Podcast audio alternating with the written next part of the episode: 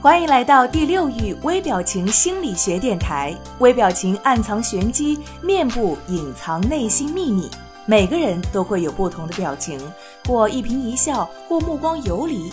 这些细微的表情之后，隐藏着什么样的秘密呢？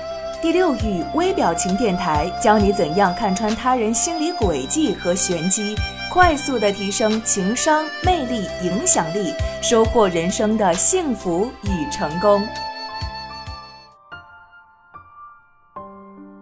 微表情与读心术，各位好，我是千堂。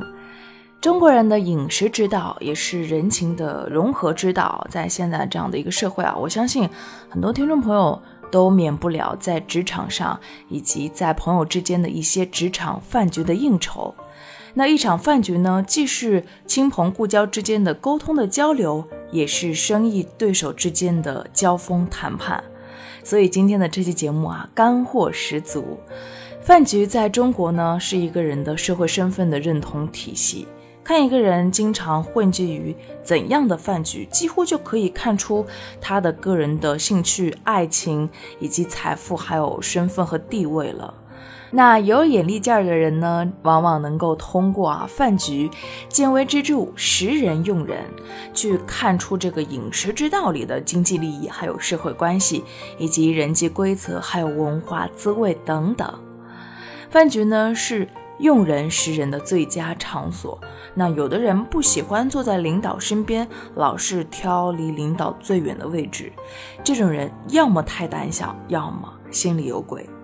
每一家企业呢都有一个自己的识人方法，虽然说啊各有妙招，但是不外乎是以小见大，见微知著了。所以，饭局作为平时人际交往之中啊，咱们最常见的方式之一，当然也是啊，我们企业家识人用人的最佳场所。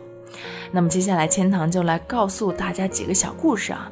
金人宝集团董事长许胜雄呢，有一套他自己的识人招数。他认为啊，在集团内要成为一个总经理，就要懂得带兵带薪。而如何去看出这样一个总经理有没有特质呢？他认为可以从饭局上观察出来。许胜雄就这样曾经说过，他和员工去吃饭的时候，会观察员工的吃饭行为。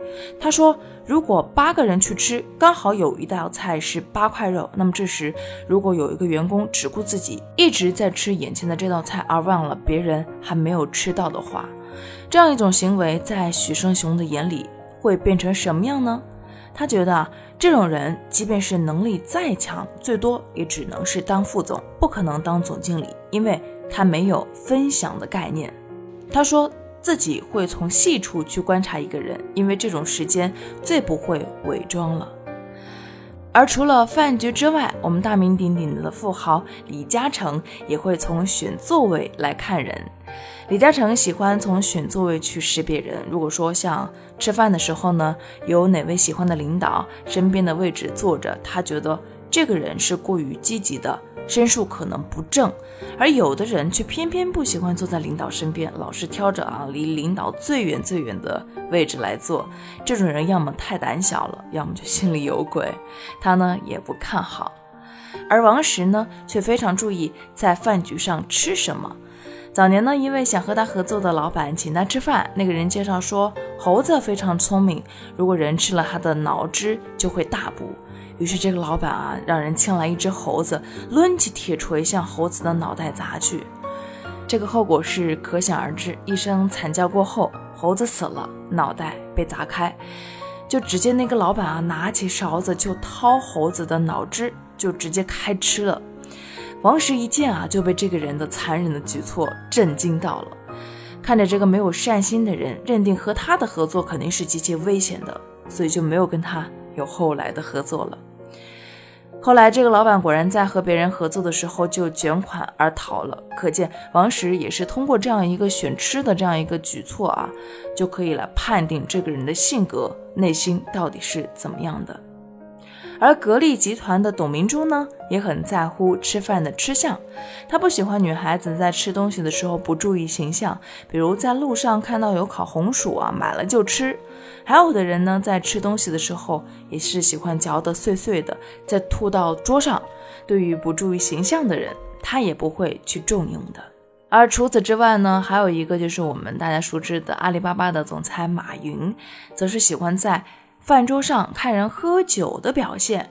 如果说自己不会喝酒，但是好强硬撑的，结果三杯没有下肚就面红耳赤，开始手舞足蹈，然后又是烂醉如泥、丑态百出的这类人，马云表示他自己不会重用，而自己很能喝，但是装着不会喝，另一方面又去想方设法的教唆别人去喝的，啊，不看到别人烂醉倒地不罢休，这类人比较阴险狡诈，马云说他也不会重用。